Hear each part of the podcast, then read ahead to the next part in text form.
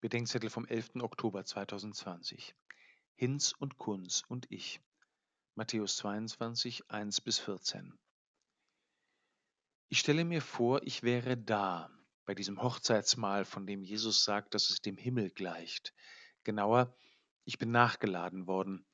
Diesmal wurmt mich das nicht. Fast alle sind nachgeladen, gute und böse. Der Himmel will sie alle. Das ist mein Glück. Komische Hochzeit. Hier heiratet ein Königssohn nicht irgendeine fremdländische Schönheit. Er heiratet sein Volk. Die Braut sind wir. Ich gehöre dazu.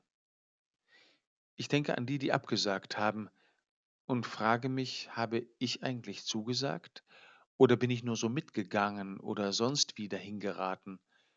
Und mir fallen Träume ein, in denen ich im Schlafanzug in der Messe oder in fremde Leute Haus stehe und nicht weiß, wie ich dahin kam. Der Mann ohne Hochzeitsgewand kommt mir vor wie einer, der den Himmel noch so mitnehmen will, wie die letzte Party einer durchzechten Nacht. Er meint, weil die Erstgeladenen nicht erschienen und stattdessen Hinz und Kunz und er und ich eingeladen sind, werde das Fest nun zur späten Stunde verramscht, so wie die Mitnehmsel an der Kasse von Ikea. Er hat sich nicht mit der Liebe bekleidet, sagen die Kirchenväter.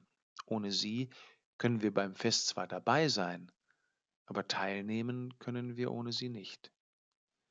Also hole ich meine Zusage nach, und ich ziehe mir die Liebe an, mit der sich der Bräutigam nach denen sehnt, die abgesagt haben. Sie wissen ja nicht, was sie verpassen.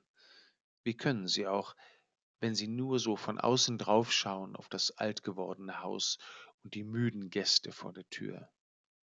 Es ist noch Platz. Ich muss noch mal los, die Freunde holen. Wäre doch zu schade, wenn sie nicht auch noch kämen und hören würden, wie der Bräutigam sagt, ich nehme dich an.